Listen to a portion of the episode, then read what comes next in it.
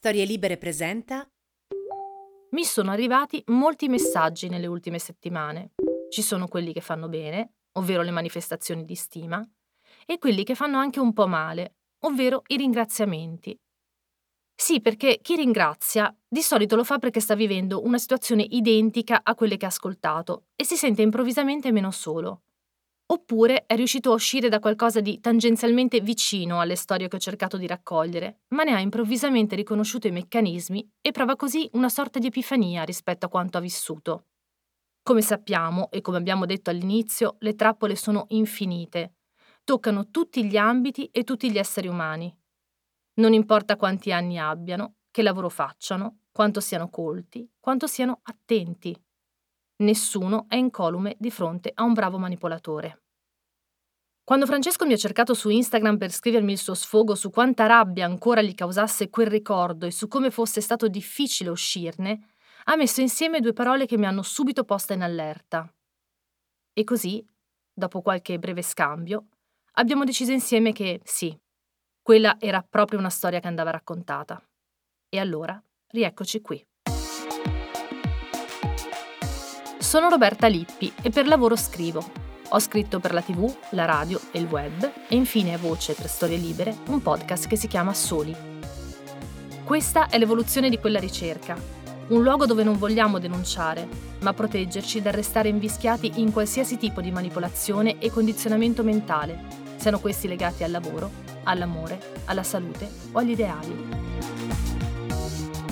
Questo è Love Bombing e oggi parliamo di psicoterapia e counseling.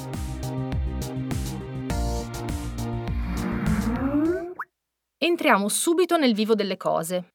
Perché la chiacchierata con Francesco è stata davvero carica di informazioni e molto lucida. Ed è particolarmente importante che ci siano persone come lui. Persone che riescano ad aprirsi e raccontare finalmente quello che hanno vissuto, senza vergogna, perché sono la dimostrazione del fatto che nessuno è immune. Il sottotitolo che ho scelto per questo podcast è «Siamo tutti pronti a entrare in una setta». Ed è la verità. Perché anche la persona più insospettabile può trascinarvi lentamente, magari durante mesi o molti anni, in un posto dove non avreste mai pensato di ritrovarvi. Un po' come in quei sogni dove all'improvviso l'ambientazione cambia di colpo. Come ci sei finito lì? E quei personaggi intorno a te sono le stesse persone con cui stavi parlando prima? Ma soprattutto, come hai fatto a non accorgertene? Sei stato tu o sono stati loro? Sono Francesco e questa storia inizia nel duemilasedici.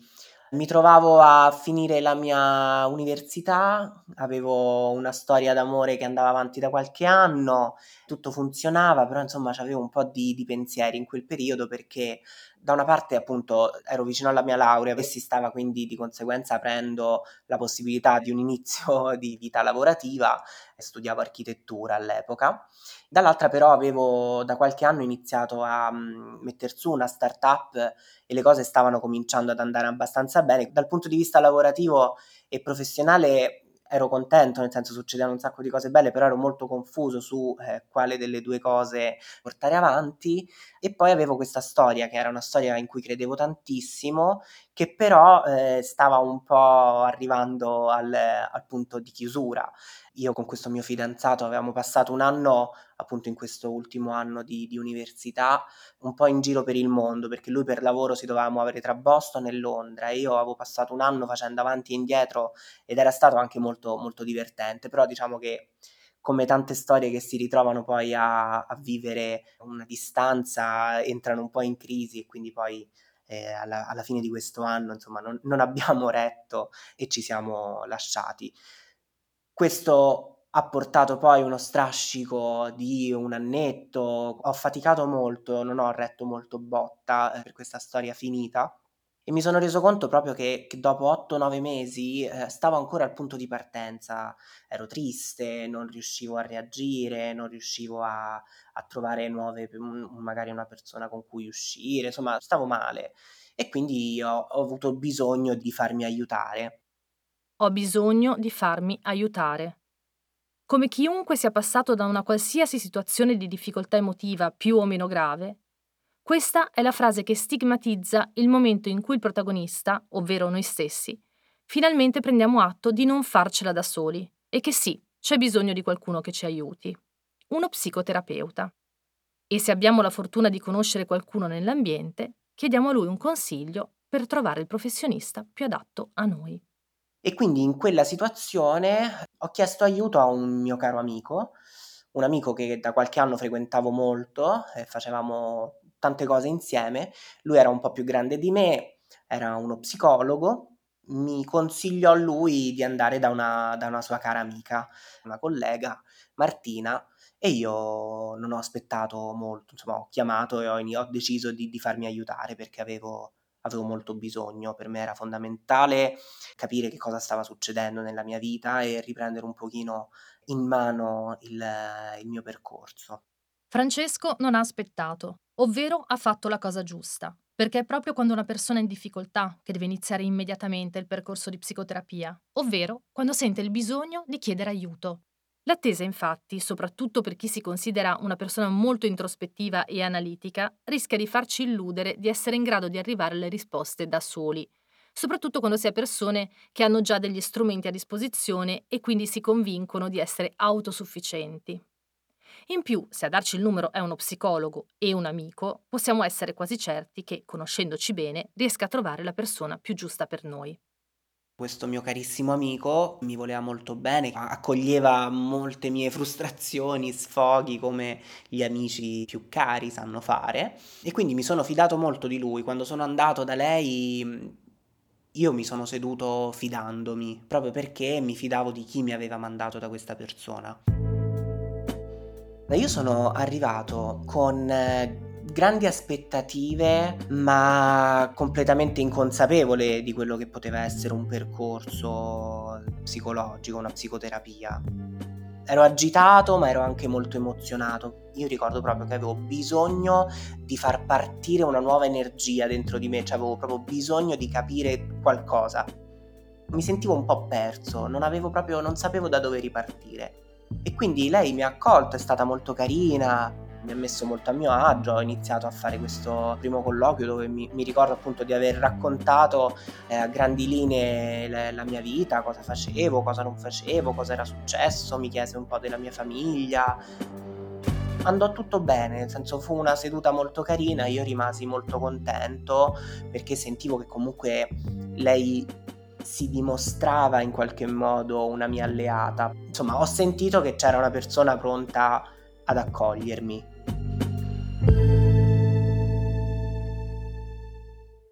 Il colloquio conoscitivo è un momento molto importante della psicoterapia.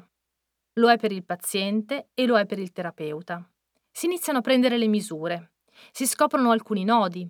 Il professionista ovviamente vedrà già qualcosa che noi ancora probabilmente non vediamo. E soprattutto, se le cose funzionano, si instaura un primo tacito patto. Lo psicoterapeuta, infatti, è sempre un alleato, anche se a volte abbiamo la percezione opposta. E questo perché aiuta il paziente a elaborare i suoi traumi e a traghettarsi al di là di mondi sommersi e confusi e spesso invisibili. Ma soprattutto per farlo sopporta insieme al paziente la fatica che fino a quel momento il paziente ha dovuto sostenere da solo. Inizia questa psicoterapia. Io mi sento molto affaticato comunque ogni volta che esco da, da una seduta, però mi sento ogni volta un pochino meglio perché comunque lei gioca molto sui miei punti di forza, gioca molto sui miei successi, sulle mie capacità di entrare in rapporto con gli altri, gioca moltissimo sulle mie capacità appunto di aver costruito già una realtà professionale a ventisei anni, insomma, diciamo, sottolinea molto i miei punti di forza. In quel momento immagino che sia un po' una prassi, nel senso che penso, vabbè, è chiaro che non è che mi può cominciare a, a dire quali sono subito i problemi, dovrà fare prima un giro sulle mie cose, insomma, rimettere insieme un po' la mia autostima. E quindi, nonostante appunto ogni volta esca molto affaticato, perché poi comunque ogni volta è complicato andare lì, parlare, parlare di sé, tirare fuori le proprie vulnerabilità, però sento che ogni volta che esco da quella stanza posso fare un piccolo respiro in più e allargare un pochino le spalle e le cose cominciano un pochino a, a rimettersi in sesto. Francesco dà per scontato che funzioni così, ma ci sono diversi tipi di approccio psicoterapeutico o psicoanalitico, e in alcuni di questi addirittura il terapeuta quasi non parla con il paziente. Gli chiedo quindi se lui sapesse o se il suo amico gli avesse comunicato quale tipo di analisi stesse affrontando, se quella freudiana, per esempio, oppure una terapia comportamentale o altro. Allora, io approccio questa psicoterapia in maniera completamente inconsapevole. Io avevo ventisei anni, non ero mai andato da uno psicologo, da una psicologa, e sentivo di aver bisogno di aiuto, quindi mi sono fiondato dalla persona che mi sembrava più competente intorno a me, ho preso questo numero, mi sono seduto e ho dato per scontato che tutto fosse giusto, corretto. Non sapevo neanche bene che ci sono duecento cinquecento miliardi di, di orientamenti. La seduta era abbastanza un colloquio, era uno scambio, cioè era una, una conversazione, diciamo. C'era una prima parte in cui io parlavo, lei mi chiedeva come stavo, di raccontargli magari la settimana, raccontargli se avevo fatto qualche sogno, qualche cosa, e poi lei alla fine mi faceva una restituzione. E in questa restituzione lei era sempre molto carina, aveva un modo di parlare che mi faceva sentire molto compreso, molto capito, eh, un modo di parlare molto dolce. E io però non so che tipo di terapia sto facendo, non mi viene in mente di chiederlo, non mi viene presentata, non mi viene detto niente, io mi siedo e vado dalla psicologa, basta, questo è quello che faccio. E quindi Francesco va dalla psicologa, come milioni di persone al mondo, per fortuna. E tutto sembra andare per il meglio. Finché non si rende conto di una cosa apparentemente superflua, ovvero che il suo amico lavora per lo stesso centro. D'altra parte succede di continuo che gli psicologi consiglino dei colleghi dello stesso studio, magari perché non possono seguire per motivi deontologici direttamente l'interessato. E questo è proprio il caso di Francesco, che non può essere seguito nel percorso terapeutico proprio da uno dei suoi più cari amici.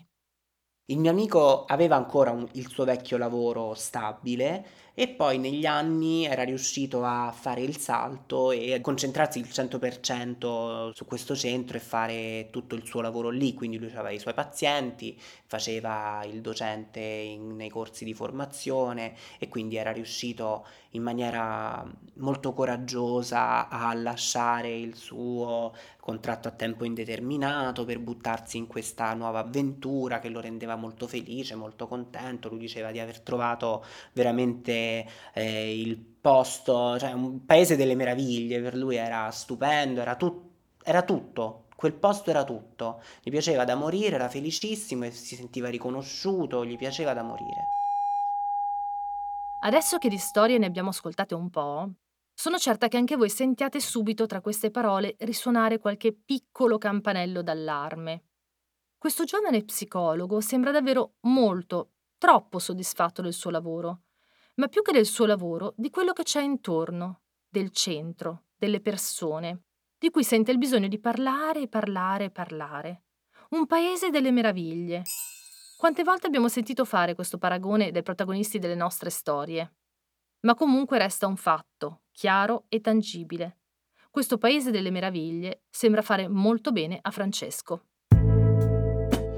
All'inizio mi ha fatto molto bene, nel senso, io ho sentito che, che stavo in un posto dove venivo capito, dove mi venivano rispettati i miei tempi, dove mi veniva proposta sempre quella mia parte migliore. Quelle parti invece un pochino più vulnerabili, un pochino più ammaccate in qualche modo, erano sempre molto...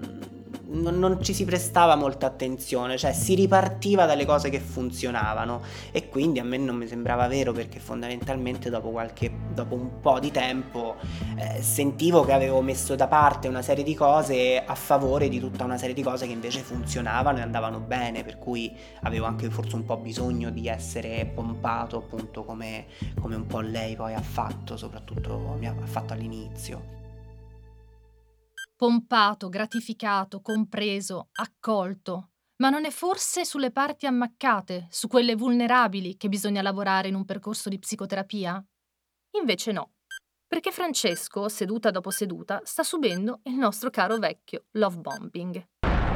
E quando è finalmente esaltato e rinfrancato nelle sue capacità e nel suo valore, a Francesco viene addirittura fatta una proposta. Dopo un anno, più o meno, da quest- dall'inizio di questa mia psicoterapia, mi viene proposto da- dalla mia psicoterapeuta di iscrivermi al loro corso di formazione, il loro corso di counseling. Mi viene detto che io, con le mie capacità, con la mia sensibilità, sarebbe stato veramente una grande opportunità, che avrei sicuramente avrei potuto fare un grande salto in tutti i miei rapporti, eh, a livello professionale. Insomma, mi viene raccontato questo mondo del counseling come un'opportunità incredibile, ma soprattutto che io ero proprio adatto, cioè io lo potevo proprio fare. E questa cosa mi lusinga, eh, ammetto, nel senso che comunque avevo iniziato questo percorso con questa persona della quale mi fidavo molto, sentivo che mi faceva bene. Sentirmi riconosciuto da lei e sentirmi dire che questa cosa era una cosa che io avrei potuto fare bene, ricordo che, che, che mi, mi fece sentire, non ti voglio dire felice, perché felice è un altro discorso, però mi fece sentire comunque sì, lusingato. Ero contento che lei mi avesse detto questo, che lei mi riconosceva come una persona in grado di poter fare questa cosa bene. Francesco è estremamente lusingato da questa proposta inattesa. Oltretutto, a dirglielo è la sua psicologa, quindi qualcuno di cui può senz'altro fidarsi. Una professionista che gli dice che lui è portatissimo per questo lavoro. Wow! Forse è proprio il caso di prendere in considerazione questa eventualità. Ma che cosa comporta questa eventualità?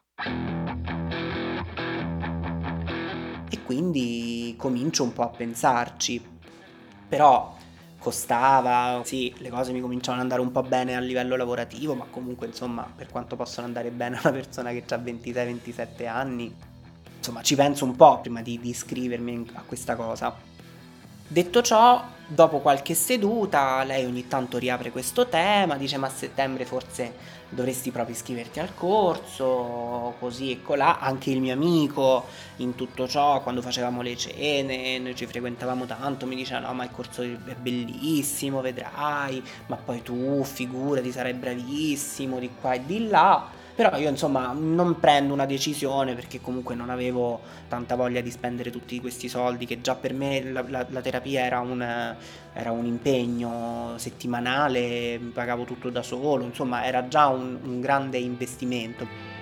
Però mi continuano a parlare di questo corso, nasce in me la curiosità, mi, mi viene voglia di scoprirne un pochino di più.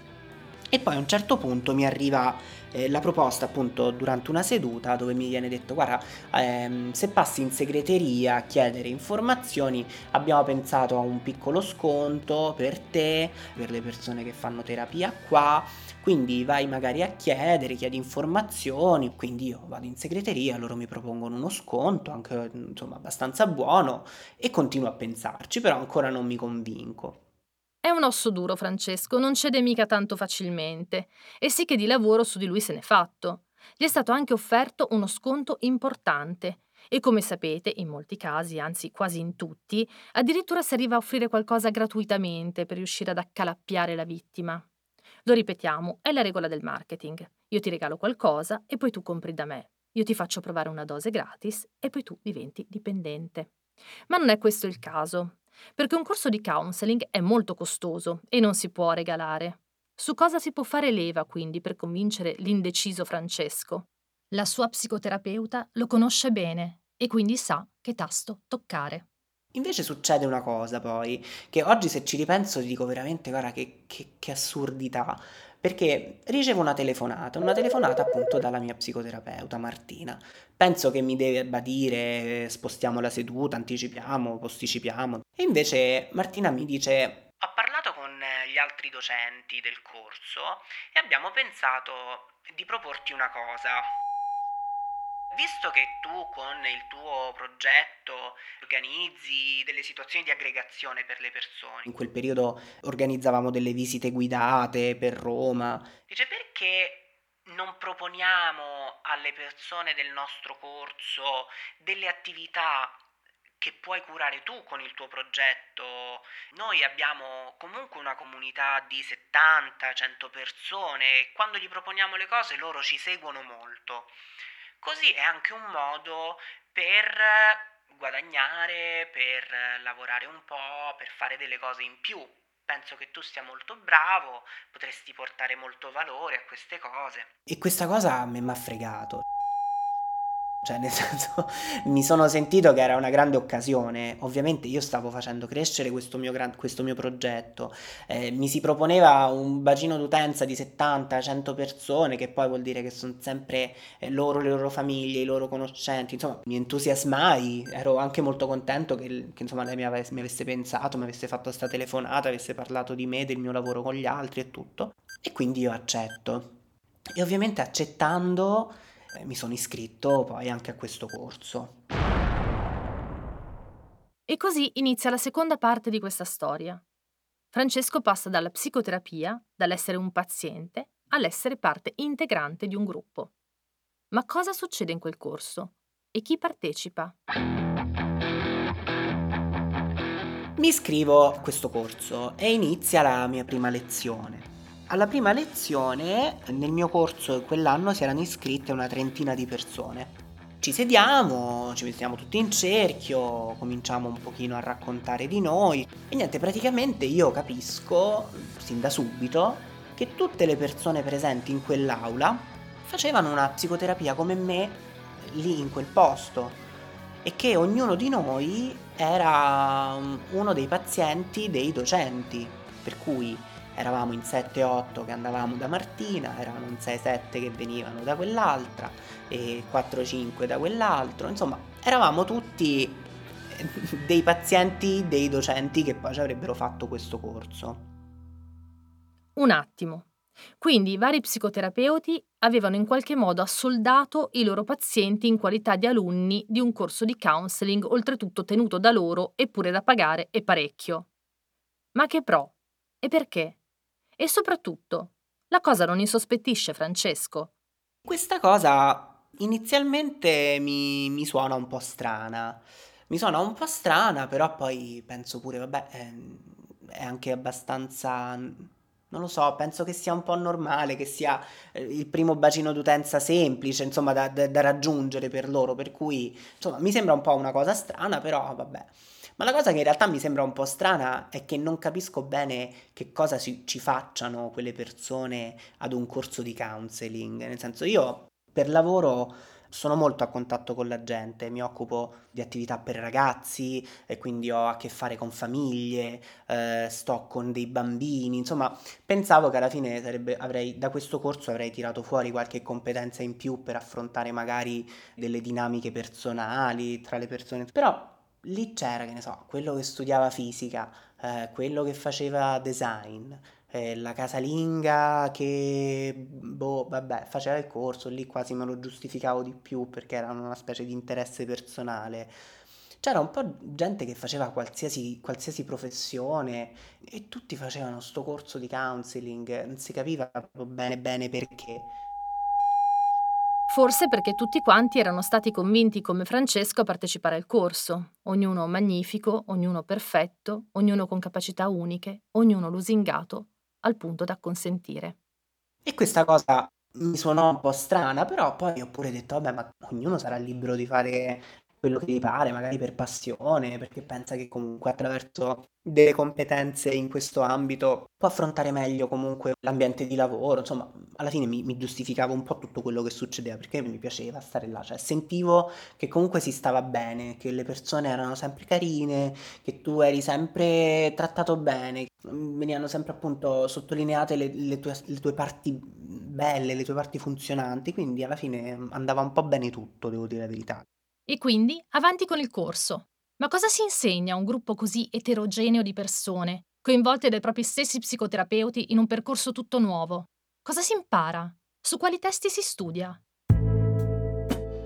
C'erano ragazzi di venticinque, ventisei, c'era anche gente di diciannove, venti anni e poi c'erano appunto la, la, la casalinga, la pensionata, c'erano veramente di tutte le età. Poi c'era uno scambio dove si imparava anche a capire che insomma tutte le persone affrontano momenti di vita diversi, però insomma era anche un aspetto carino.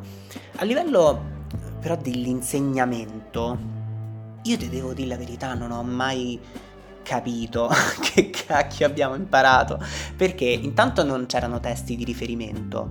Quando si parlava di psicologia, ogni tanto facevano queste lezioni dove dovevano per forza eh, fare qualche nome di studioso, parliamo banalmente di, di Freud, no?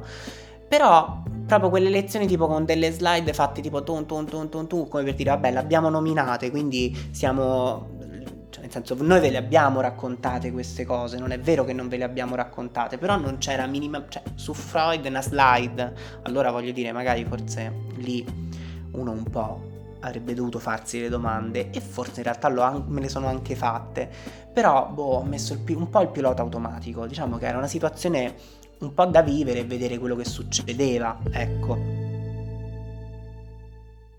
Il pilota automatico lo hanno messo tutti i protagonisti delle storie che abbiamo raccolto fin qui, e tutti, ma proprio tutti, sapevano che qualcosa non quadrava.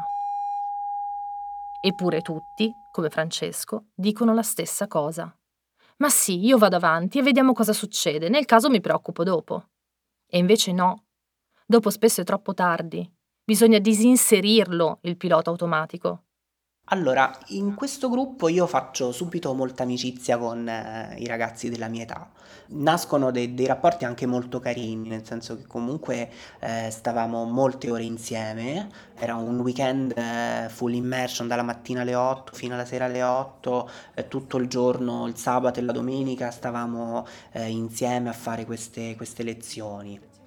C'era una sera al mese eh, un incontro di un cineforum a cui dovevamo assolutamente partecipare, poi loro ci davano dei piccoli lavori di gruppo, per cui tra un weekend e l'altro del, di, di lezione comunque bisognava incontrarsi, fare delle cose insieme, tutto, e poi obiettivamente noi ci siamo trovati tutti molto legati dal fatto che tutti noi facevamo un percorso e affrontavamo dei tasti dolenti, e quindi ci potevamo capire, anche perché poi quando parlavamo tra di noi ci rendevamo conto che ogni psicoterapeuta lì seguiva un po' lo stesso flusso, e quindi avevamo cominciato a riconoscere, cioè ci riconoscevamo a vicenda i percorsi, erano per quanto diversi però erano comunque molto simili, c'erano delle retoriche anche che un po' ritornavano, e quindi noi siamo diventati molto amici, ci siamo molto spalleggiati e siamo diventati proprio quasi un clan, nel senso stavamo veramente molto molto insieme.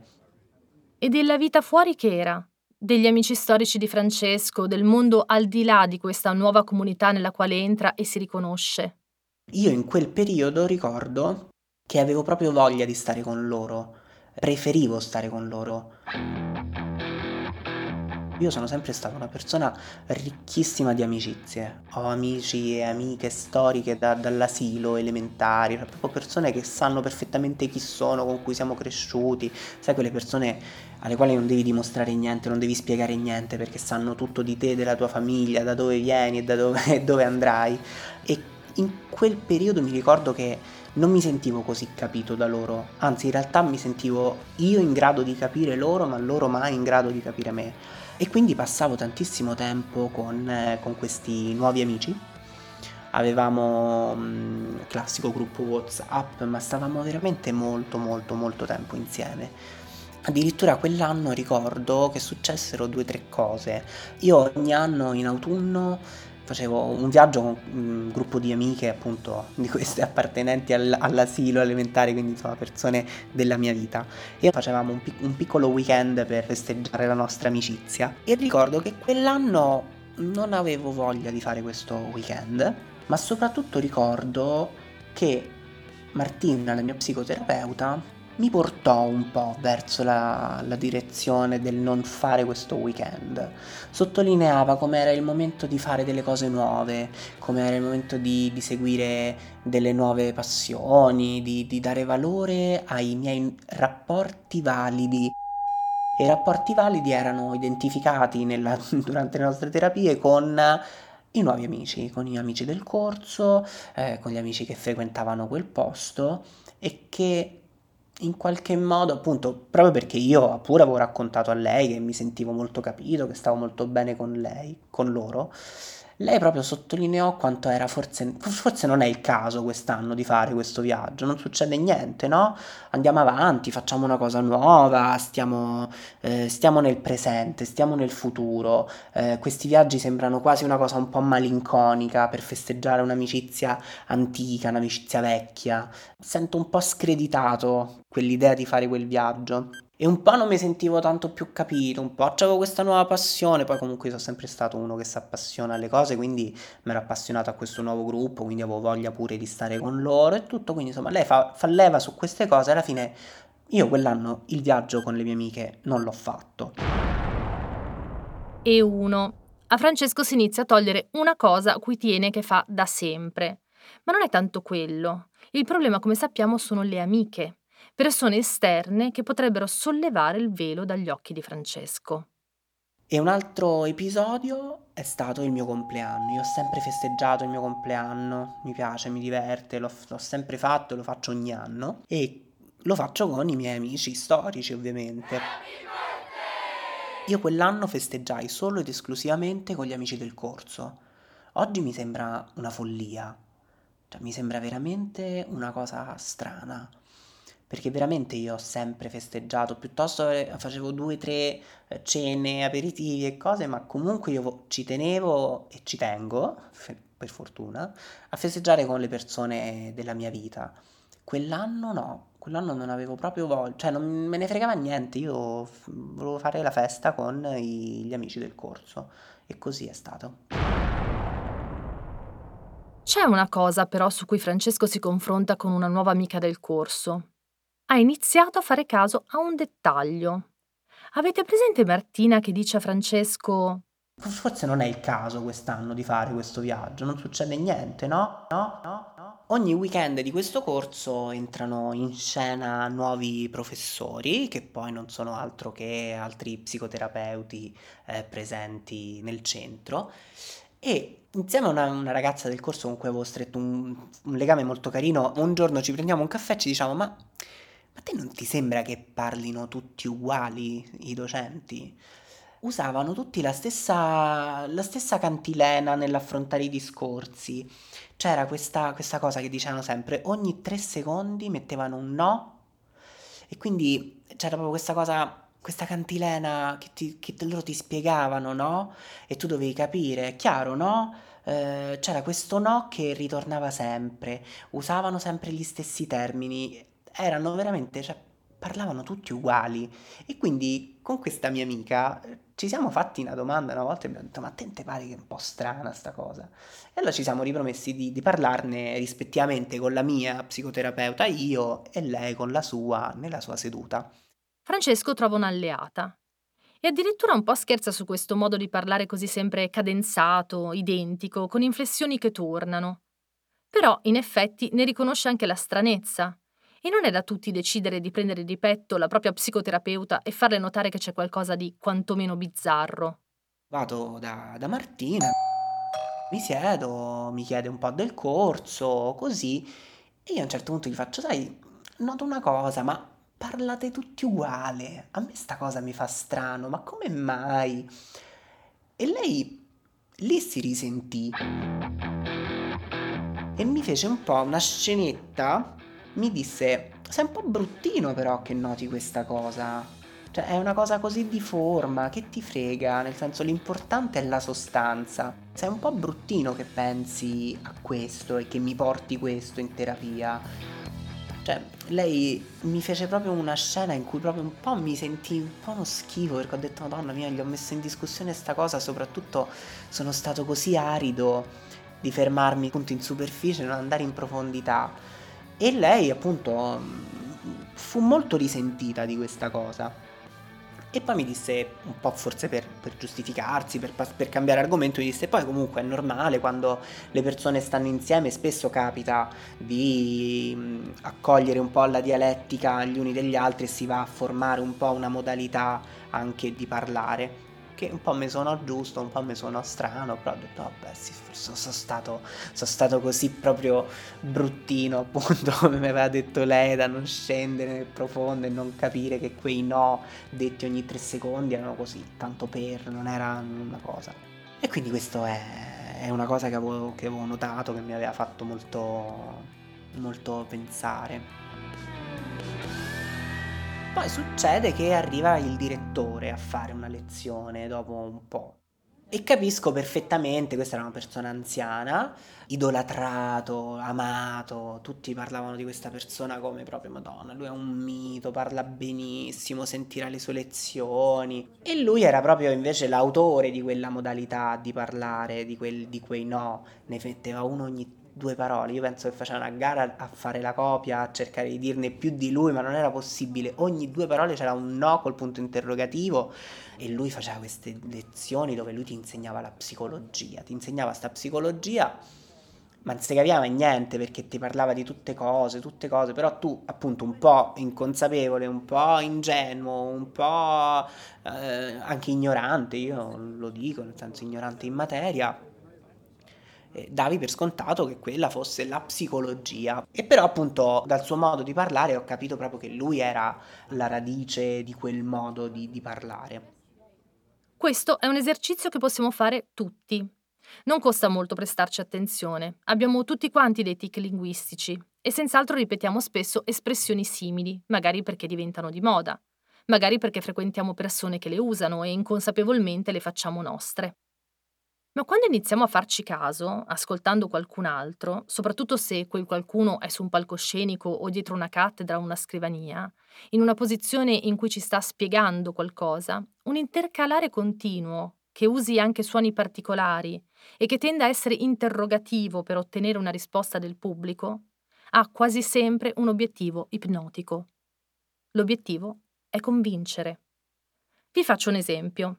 Se una persona che vi sta tenendo un corso continua ripetutamente a ogni passaggio a dire una frase come «si capisce, sì?», potete stare certi che stia cercando un'attenzione molto particolare, quella dell'accreditamento.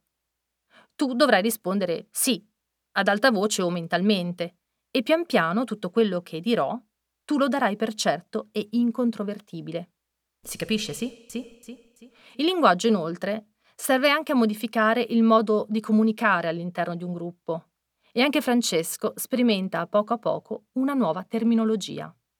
C'erano delle, delle frasi che ritornavano, ritornavano sempre, ritornavano in terapia, ritornavano durante il corso e piano piano sono cominciate anche a ritornare tra noi compagni di corso. Appunto, come detto, questo no col punto interrogativo cominciava a essere un'inflessione che, che cominciavamo anche a utilizzare noi. Io cercavo sempre di evitarla perché non la sopportavo, però poi mi veniva naturale.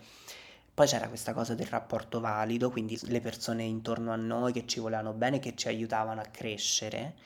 E poi c'era questa che era terribile, che se ti veniva detta tu ti dovevi sentire per forza uno schifo, perché era chiudere gli occhi e cancellare. Questa era proprio la più grande delle sconfitte, perché voleva dire che tu ti eri permesso di non seguire più le cose belle che stavano andando, che stavi costruendo, ovviamente grazie al corso, al percorso che stavi facendo con loro e tutto, e stavi cancellando tutto, tornando indietro, e tornare indietro era proprio la fine. Ah, stai chiudendo gli occhi? Ah, stai cancellando tutto? Loro facevano, facevano molto questa cosa. Ed era proprio il sacrilegio dei sacrilegi chiudere gli occhi, era quasi un'offesa. Francesco, suo malgrado, inizia ad aderire alle regole interne e alle manifestazioni di appartenenza al gruppo. E questo porta inevitabilmente ad accentuare la distanza con il mondo esterno. Un altro meccanismo che sappiamo essere imprescindibile all'interno delle sette. Ma non solo. Diciamo che con il passare del tempo, proprio perché c'era questo grande riconoscimento nel gruppo e questa frequenza così assidua del fare le cose insieme, del vivere le cose insieme, del vivere le problematiche insieme, del vivere il trovare le soluzioni alle problematiche insieme, questa retorica nel parlare, queste cose che tornavano, a un certo punto questo ci ha trasformati in un noi, in un noi contro un gli altri. Gli altri al di fuori di quel, di quel gruppo, al di fuori di quella dinamica, le persone fuori. E questa era una cosa che io a un certo punto ho cominciato in maniera eh, contrastante. Un po' mi sentivo parte e questa cosa mi piaceva, mi faceva sentire in qualche modo al sicuro.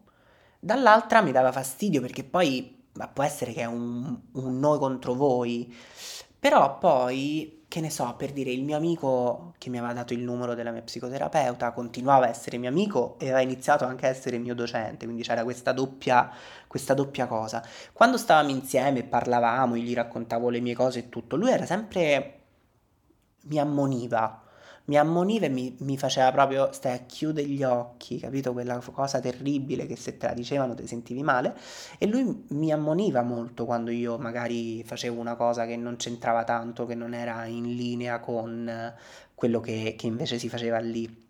E lui comincia a essere anche un po' infrequentabile al di fuori di quel contesto, infatti lui ormai lavorava lì, i suoi amici erano lì, il suo compagno era lì, le vacanze le faceva con gli amici del corso, il Natale lo faceva con loro. E quando io lo portavo magari a una cena con i miei amici, lui, da che era in passato era uno molto simpatico, che piaceva molto a tutti e tutto, lui cominciava a essere proprio un, un pesce fuor d'acqua. Il commento a fine serata era «Sì, ma loro vuoi mettere con...» Cioè c'era sempre un paragonare... la modalità giusta e la modalità sbagliata, e ovviamente la modalità giusta era quella del gruppo, del, del corso e di tutta l'organizzazione, la modalità sbagliata non era una ma erano tutte le altre, c'era proprio un noi contro loro. L'allontanamento dalle persone care, lo sappiamo e lo ridiciamo, è uno dei primi obiettivi dei manipolatori. Ma questo purtroppo è chiaro spesso solo dall'esterno, da parte di chi vede allontanarsi sempre di più un amico, un figlio, una persona amata, senza una ragione specifica. Lo chiamiamo il lavaggio del cervello, e la vittima che è dentro non può rendersene conto se non facendo caso a piccoli gesti ripetuti, un percorso che ti allontana dalla tua strada e dalle tue abitudini. I manipolatori ti mettono alla prova. Se dimostri di rinunciare per loro a qualcosa di davvero importante per te, sapranno di averti in pugno per sempre. E succede anche a Francesco. Alla fine di ogni anno di corso era previsto un esame finale e loro ti davano questa opportunità dieci giorni prima di questo esame di fare una simulazione. Questa simulazione era semplicemente per farti capire un po' come sarebbe poi funzionato l'esame, quindi insomma era uno strumento in più. Quell'anno la simulazione coincideva con una data che mi divertiva avere mia. Io sono sempre andato al Pride di, di Roma, eh, l'ho sempre fatto in maniera molto bella, con molta passione, per me è una grande festa. Io non ho mai avuto grandi problemi con la mia, con la mia omosessualità, però conosco e so... di tante storie complicate, di persone che, che non hanno potuto affrontare la loro sessualità in maniera semplice, che hanno sofferto molto. E quindi per me l'occasione del Pride è proprio un modo per parlare anche di, per camminare al posto di quelle persone che non possono farlo. E mi ricordo che quell'anno, quando appunto avevo capito che c'era questa, questo conflitto nello stesso giorno, c'era il, la, la simulazione d'esame, c'era il Pride, avevo detto vabbè senti, a chi se ne frega di questa simulazione, voglio dire, l'esame poi lo vado a fare, sono sempre presente, però vado al Pride. E quando l'ho detto al, alla, alla mia psicologa, eh, lei proprio mi fece proprio vabbè, ma allora tu hai deciso di chiudere gli occhi, mi, mi ricattò, ecco, mi ricattò in questo modo, screditando eh, il Pride come un modo anche un po' così di manifestare senza veramente mettere se stessi in gioco. Stessa cosa fece il mio amico a una cena, proprio dice no, no, non puoi far così, però non puoi, non puoi, è una cosa assurda, ma ti pare, ma tu ti rendi conto che non partecipare a questa cosa vuol dire non riconoscere tutto quello che tu hai fatto fino a qua, voi state lottando, state lottando insieme, ma anche per gli altri, farlo per gli altri, comunque voglio dire, è importante che siate tutti insieme. E quindi poi alla fine io rinunciai a sto Pride, però col rodimento, a me mi rodeva, io volevo... Però a loro mi dicevano così e mi sembrava che forse io non ci arrivavo a capire l'importanza di questa cosa. E quindi forse, forse ci sono passato giusto alla fine, ho raggiunto qualcuno, però insomma in realtà non ci sono stato a sto Pride. Questa parte del racconto di Francesco mi ha colpita molto e mi ha fatto anche provare molta rabbia.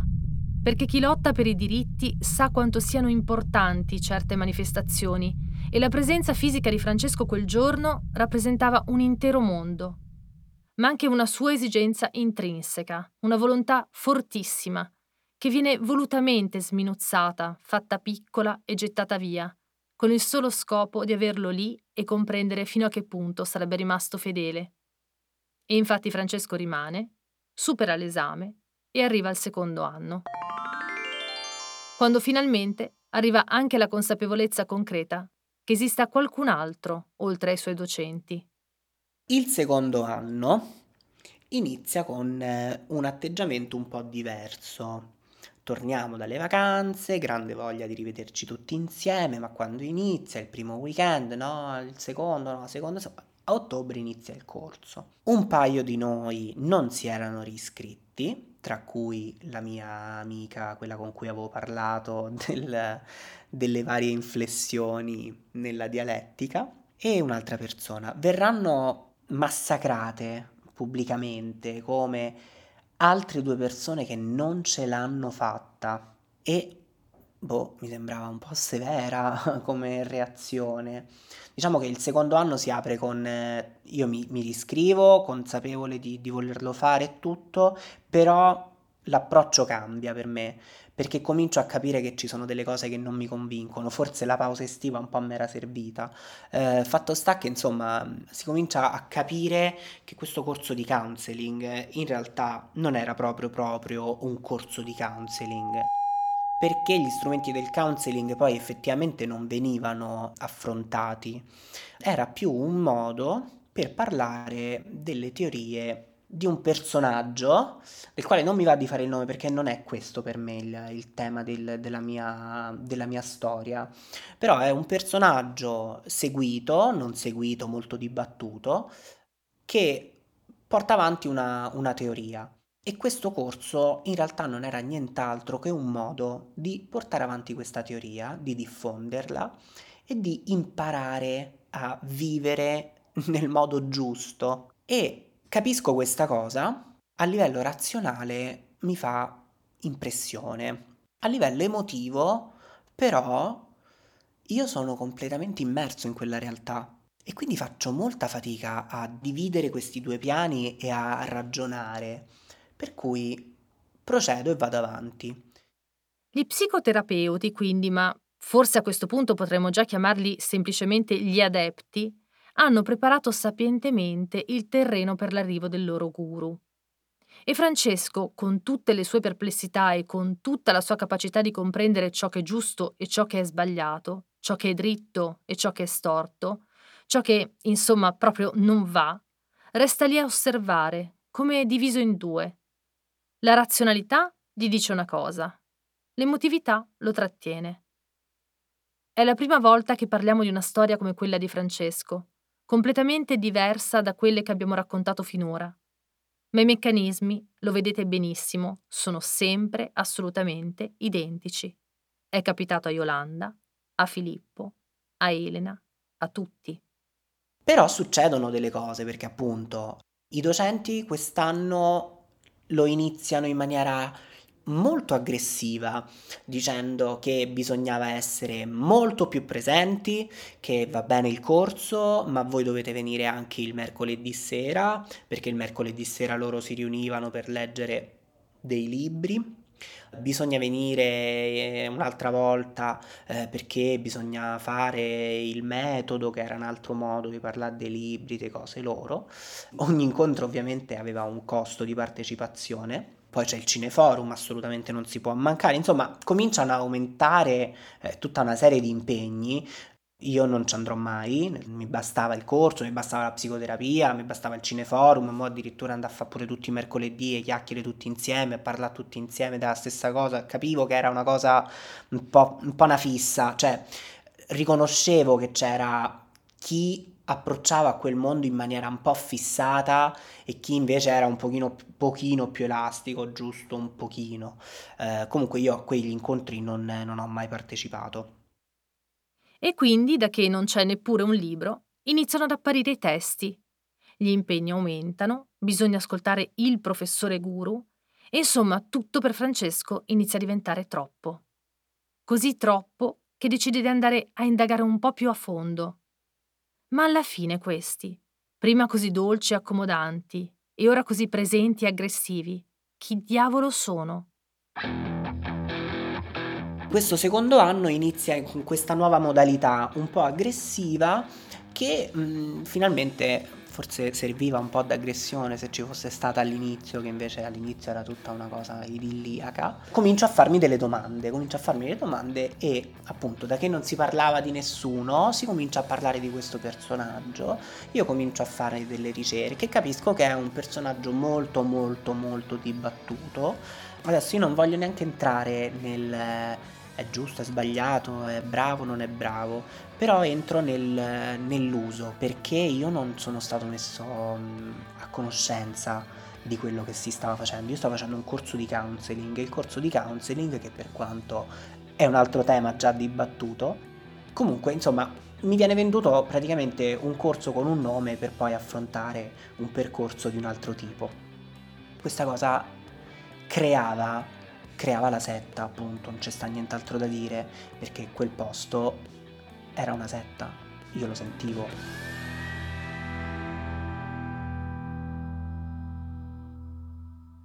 Francesco lo sentiva e lo sapeva, ed è per questo che torniamo al sottotitolo di questo podcast.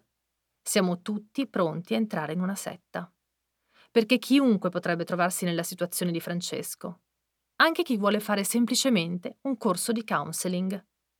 Eravamo tutti lì, certo è chiaro, non è che le sette ormai sono, cioè ormai sono, non è che le sette sono col cappuccio nero, però voglio dire, era una setta perché non era un posto libero, non potevi entrare, uscire, entrare con il tuo passo, tu o stavi lì in un certo modo ed eri vincente, oppure eri una persona che non ce l'aveva fatta, perché la mia amica è stata raccontata come... un'altra che non ce l'ha fatta, un'altra persona che ha lasciato il corso.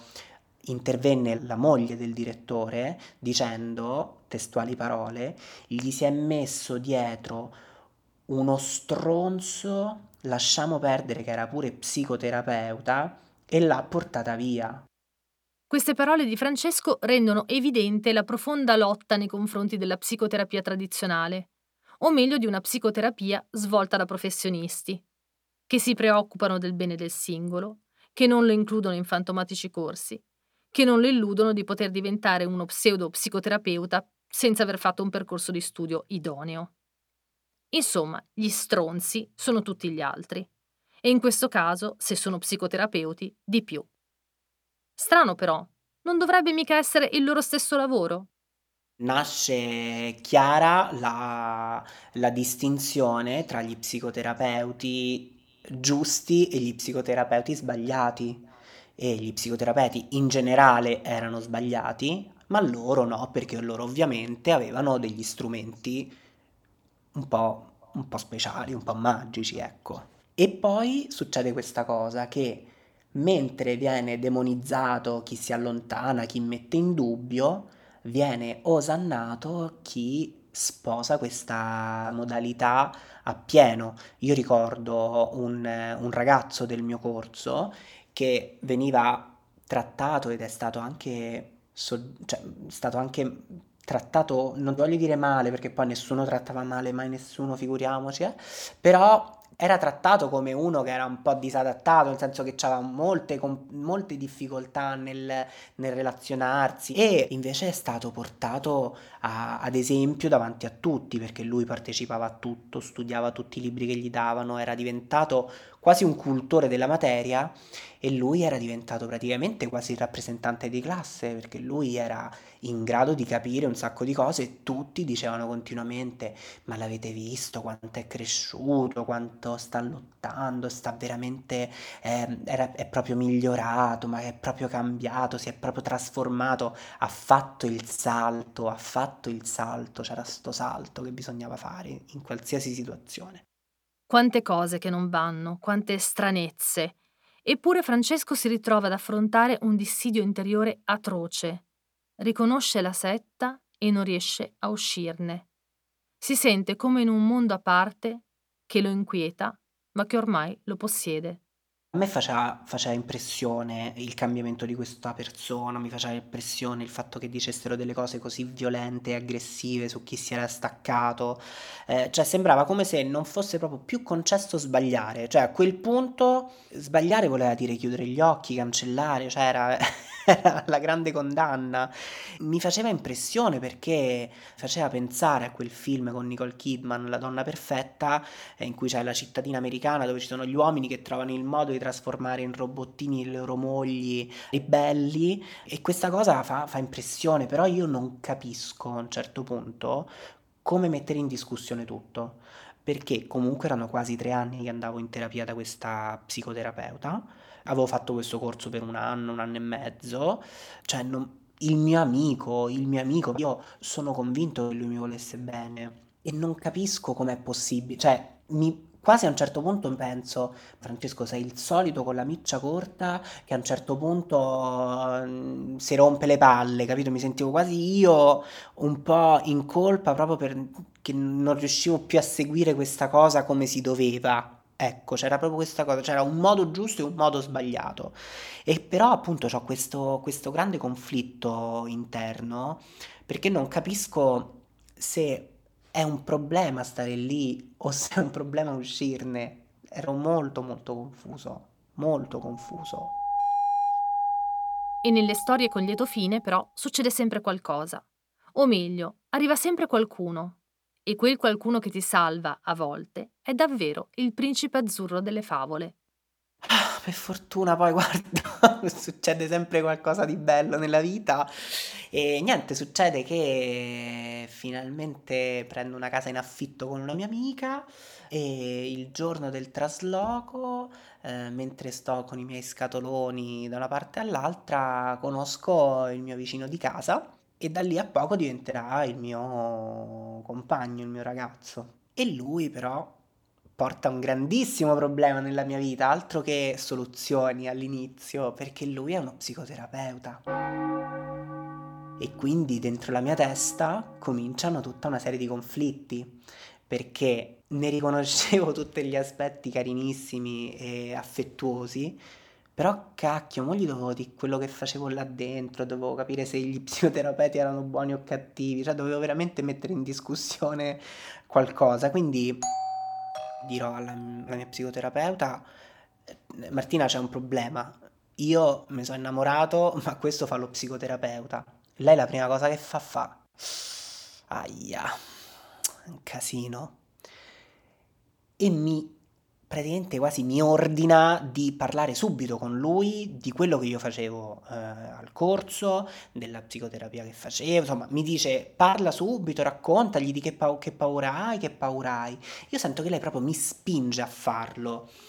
Poi mi sono dato un po' una spiegazione a questo, perché ho pensato che secondo lei se io avessi parlato subito a lui di tutta questa situazione non avrebbe magari ancora avuto un peso importante nella mia vita, per cui se mi avesse mai dovuto portare a prendere una decisione non avrei magari scelto di abbandonare, eh, ma avrei messo in discussione questo nuovo, questa nuova persona e non tutto quel mondo che da tre anni bla bla bla. Comunque insomma io non riesco a, ad affrontare questo, questo argomento e quindi rimando, dico che faccio un corso di counseling, lui diciamo storce un po' la bocca però poi dice va bene, faccio questi corsi, ogni tanto mi fa delle domande, mi chiede ma che hai capito te di qualche tua dinamica? E io non avevo capito niente in realtà, io non avevo capito niente delle dinamiche mie, cioè nel senso ero da tre anni che facevo la terapia, ma quando lui mi ha detto vabbè ma una dinamica tua che hai capito qual è? Io non sapevo che rispondere, perché io non ho mai capito niente in realtà, secondo me, di quello che, che si faceva, cioè di me, perché lì non si parlava di me, la verità era quella.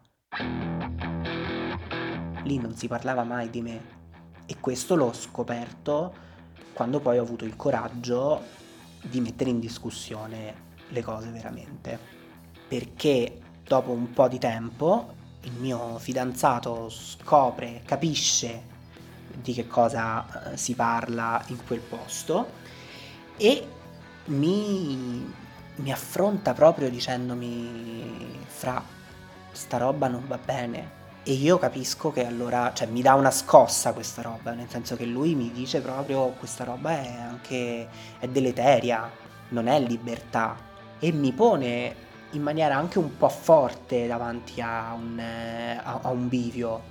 Non è che si può continuare a fare le cose, a me, non metterle in discussione anche se abbiamo dei, dei sentori. E quindi io vado da Martina e gli dico: Martina, è successo, ne ho parlato con il mio fidanzato e lui, insomma, non è che era molto contento, diciamo, rimango un po' vago. A questo punto Martina sa per certo di avere di fronte un vero nemico, non solo uno psicoterapeuta, ma anche qualcuno che ama davvero Francesco e se lo vuole portare via. A quel punto lei forza la mano su tutta una serie di giudizi che nei mesi aveva già sciolto davanti ai miei occhi. Il mio fidanzato era molto invidioso di me, lui era, era quasi cattivo, lui non mi faceva bene, voleva ostacolare il mio percorso, era invidioso, era limitato, era, non era maturo, era, era spaventato dalla vita, tutte queste cose qua. Però a quel punto io ci stavo veramente costruendo un rapporto, io lo sentivo che questo rapporto era un vero rapporto valido, userei le loro parole, quindi non, cioè, non ci capisco più niente. Inizia un momento di grandissima confusione, delle settimane di grandissima quasi dolore, direi. E sono stato molto male perché non capivo veramente più niente, non capivo se quel posto era una follia, non capivo se il mio fidanzato mi voleva portare, non, cap- non so dove, cioè, non capivo niente. Razionalmente era tutto chiaro, emotivamente era una valanga di, di sensazioni contrastanti. Ho, ho pianto, io ho pianto sul letto proprio una sera, non, ri- non ricordo, non capivo niente, non capivo niente. Una grandissima confusione. E quando arriva anche la consapevolezza di quella confusione, uno si sente come drogato, come incapace di prendere delle decisioni da solo. Ma non è una sensazione, è un dato di fatto, perché la mente è stata davvero manipolata e prenderne consapevolezza e uscirne sono due cose completamente diverse. Succede a un certo punto che, proprio perché il mio fidanzato era uno psicoterapeuta, mi fidavo di lui, ecco, io sentivo un legame intelligente con lui e quindi ho detto: io non posso non dare fiducia a questa persona, nel senso che se non gli do fiducia è la fine, cioè nel senso là, lo lascio, non ci penso più, ciao. Ma io sentivo che lui in realtà non mi stava portando in un posto sbagliato, io sentivo che lui in realtà mi stava veramente aprendo gli occhi, altro che chiudere gli occhi. Quindi comunque, senza prendere una vera decisione, rimandandola, penso che sia il caso di interrompere, di sospendere la terapia e di sospendere il corso. Tanto il corso non ci sarebbe stato prima di quattro cinque settimane, e quindi vado da Martina e gli dico: senti Martina, io ho preso una decisione, eh, io ho deciso di sospendere il corso e di sospendere la terapia per, un qualche, per qualche giorno, magari per un paio di settimane, non lo so. Io d'altra parte in questo momento mi sento molto confuso, mi sembra di, di fare una specie di, di lotta tra te e, e il mio fidanzato e mi sembra abbastanza assurdo, per cui alla fine voglio dire, noi abbiamo un rapporto di cui io in qualche modo mi fido, non è che non mi fido, però insomma in realtà mi fidavo per niente, diciamoci la verità ormai. Però diciamo metto un po' in discussione le cose e, gli di- e le dico appunto: guarda, io vorrei sospendere, tanto voglio dire, male che vada, tra due o tre settimane, tra cinque giorni, domani mattina, capisco che sto sbagliando, capisco che invece non è questa la linea che voglio seguire, ti richiamo e tutto, e capiremo magari insieme che cosa è successo, che cosa mi ha fatto un po' tentennare. Quindi io ho preso questa decisione. A quel punto lei mi dice: va bene Francesco, tu mi hai detto questa cosa, però adesso tu sei seduto qui, stiamo nella stanza di terapia, quindi io ti devo dare una restituzione. Io avevo parlato veramente tre minuti e quindi lei aveva a disposizione un'ora per sfondarmi, e così ha fatto.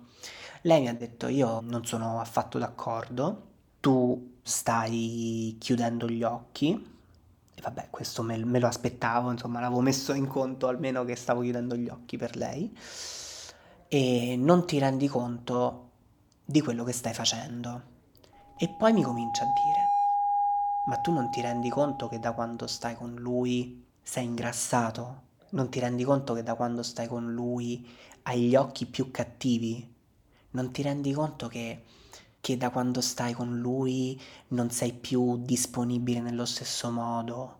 Sei scostante, stai cancellando tutto, i tuoi amici, i tuoi rapporti validi non li hai più considerati come prima. Tu perché non hai parlato di questa cosa con tutti noi? Perché non vieni il mercoledì agli incontri? E poi ha detto una cosa che mi ha fatto morire. Mi fa: quando non vieni il mercoledì mi manchi. Quando ha detto quel mi manchi, mi è venuto un brivido su, su tutta la schiena. Ancora se ci penso mi viene, perché l'ho proprio sentita aggressiva. Cioè l'ho proprio sentita che quella mi voleva veramente riportare là, là dentro, e lei stava perdendo il, il suo appiglio su di me.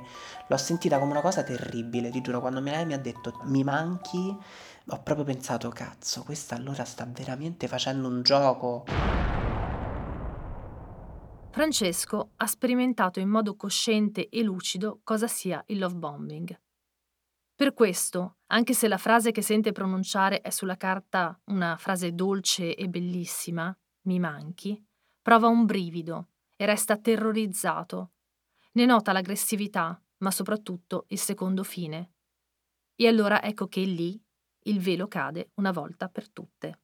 E ho pensato a una ragazza del mio corso. Lei aveva un infinito bisogno di affetto e un infinito bisogno di essere riconosciuta, di essere accolta e apprezzata. E io ti giuro che in quel momento, che quando lei ha detto quel mi manchi, ho detto: se diceva ad Alessandra mi manchi, aveva vinto. Cioè Alessandra si sarebbe fatta piccola piccola, si sarebbe messa dentro la tasca di Martina e l'avrebbe conquistata per sempre.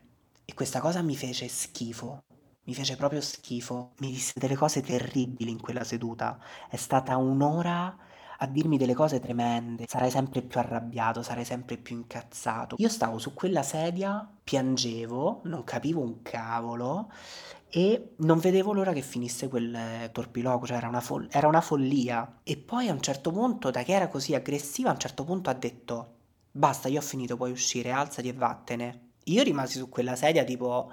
Da una parte ho detto: Dio, per fortuna questa mi sta cacciando, me ne posso andare via. Dall'altra non riuscivo a muovermi, mi sembrava assurdo chiudere così eh, quasi tre anni di, di percorso, no? Quindi non riuscivo a muovermi. A quel punto lei ha cambiato voce, ha fatto una voce tutta sussurrava, sussurrava piano piano e faceva: Francesco, io ancora ci credo che tu puoi fare questo cambiamento. Io ci credo, ci credo, fidati, fidati, ti prego rimani, ti prego ripensaci. E cominciava proprio un incessare, una, una vocina, una vocina, è stata, è stata assurda quella, quella situazione. Io ero completamente distrutto. A un certo punto non so come mi sono riuscito a alzare, lei mi ha detto che mi potevo alzare, non so che è successo. Mi sono avvicinato a questa porta, mi sono girato per guardarla sperando ancora di ritrovare quella persona che mi aveva accolto in un certo modo, che mi aveva fatto fare un percorso. A questo punto non so più, non, non lo so più.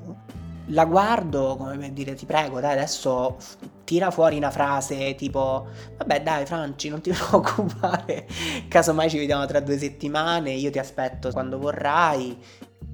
Lei mi disse che era finita, poi mi disse questa cosa: ti ricordi quando sei venuto la prima volta che stavi male per il tuo ex fidanzato, che soffrivi, che ti trovavi impantanato? Uscendo da quella porta, tu ritorni lì.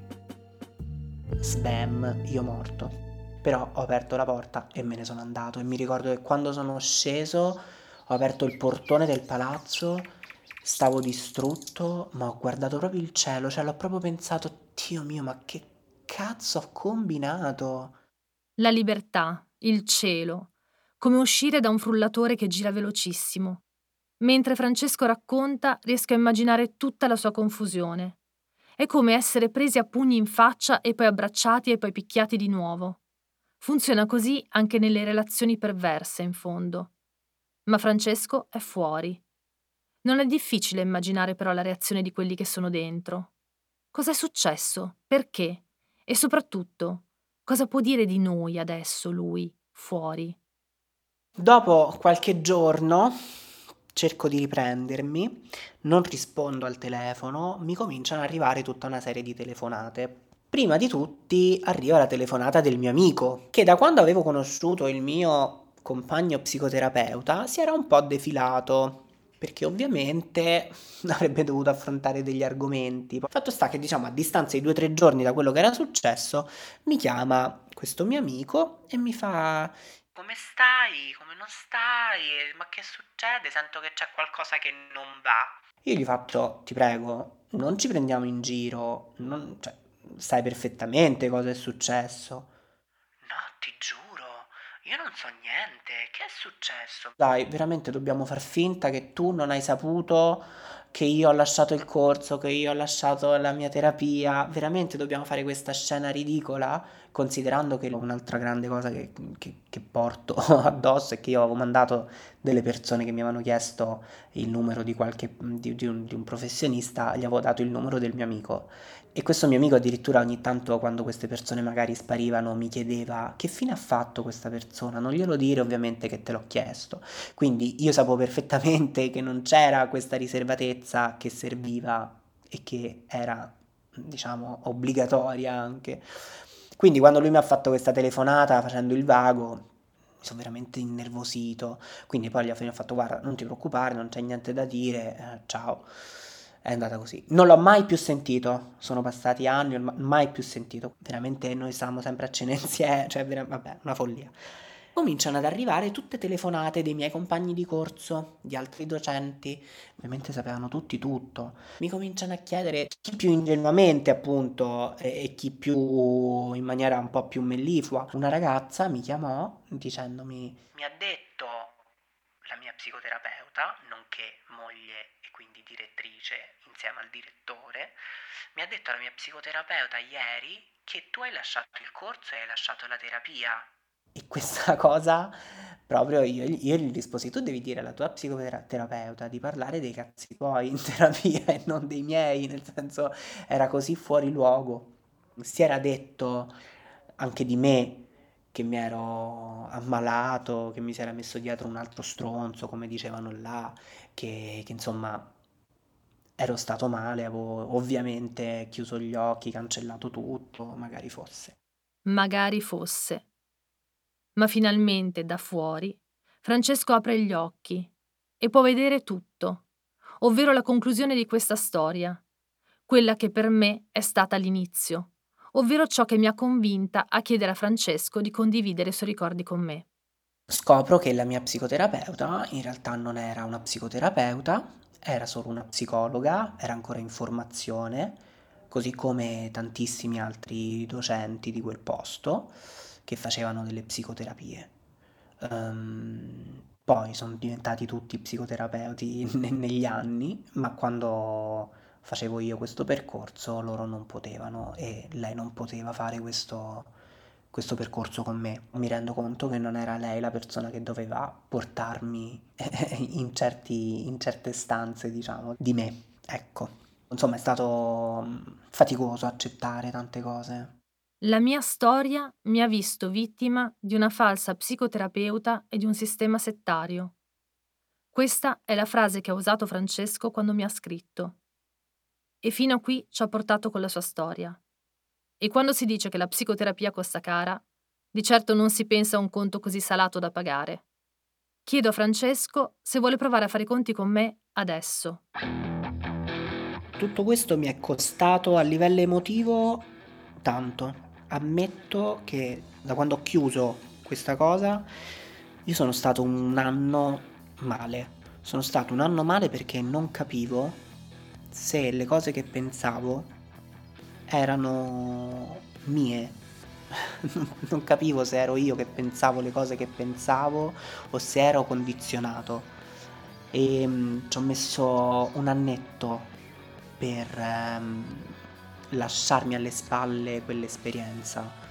Io sono sempre stato molto attivo, ho sempre lavorato tanto, ho sempre fatto cento miliardi di cose. Quando ho chiuso questa esperienza mi sono fermato, mi sono fermato per qualche mese. Io ho avuto bisogno di stare sul divano, di guardarmi le serie tv, di fare delle passeggiate, di non lavorare, ho avuto bisogno proprio di fermarmi perché non ci capivo veramente niente. Questa è stato, è la cosa più grande.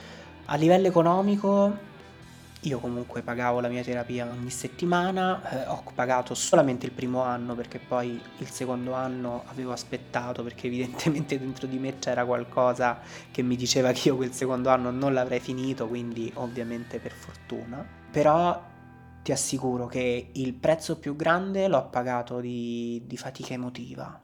Ma Francesco ne è uscito e la sua fatica non deve andare sprecata. Ma Francesco oggi si sta sposando con quello stronzo che se l'è portato via da questo posto, quindi sono una persona assolutamente serena, sono contento, mi sento finalmente di poter raccontare questa storia perché è importante che la gente capisca che possono succedere queste cose, non bisogna sentirsi colpevoli di essere caduti in delle manipolazioni. Io racconto questa storia da persona piena di amici, piena di affetto, con una famiglia presente, un lavoro, sono una persona laureata, leggo, mi considero una persona estremamente intelligente, che fa una vita intelligente, con gusto, con cultura e, e tutto, per cui non sono uno, uno scemo malcapitato, ingenuo e tutto, ma in un momento di, di vulnerabilità io ho chiesto aiuto e ho trovato l'aiuto sbagliato. Però io in realtà voglio raccontare questa storia proprio per questo, perché ho avuto molto un giudizio molto interno che mi ha fatto sentire molto colpevole di aver creduto a delle cose, però poi mi sono molto anche giustificato, non mi sono giustificato, mi sono legittimato in qualche modo. Io avevo ventisei anni, ero un ragazzo giovane che si affacciava alla vita, avevo un momento di difficoltà e ho chiesto a chi di competenza, secondo me. Detto ciò, è proprio per questo che voglio raccontare questa storia, perché penso che sia importante invece approcciare alle cose con uno sguardo un pochino più attento, facendo qualche domanda in più e non dando per scontato che la persona che hai davanti a te è una professionista in grado di portarti da un punto A a un punto B e soprattutto che quel punto B sia un pu- il tuo punto B e non il suo, ecco.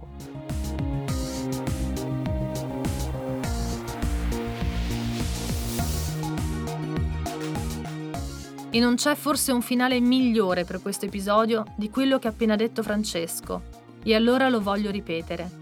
Quando volete spostarvi da un punto A a un punto B, non è sbagliato chiedere aiuto, ma la meta da raggiungere deve essere la vostra, non quella di qualcun altro che vi userà per lasciarvi senza meta. Questo è Love Bombing. Avete ascoltato le esperienze più incredibili di chi ha vissuto sulla propria pelle cosa significa entrare e uscire da una bruttissima storia, che, lì per lì, sembrava una delle più belle avventure della vita. Io sono Roberta Lippi e questo è storie libere punto effe emme.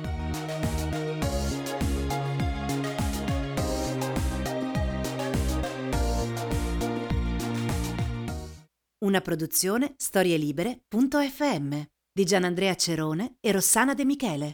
Post-produzione audio era Zero.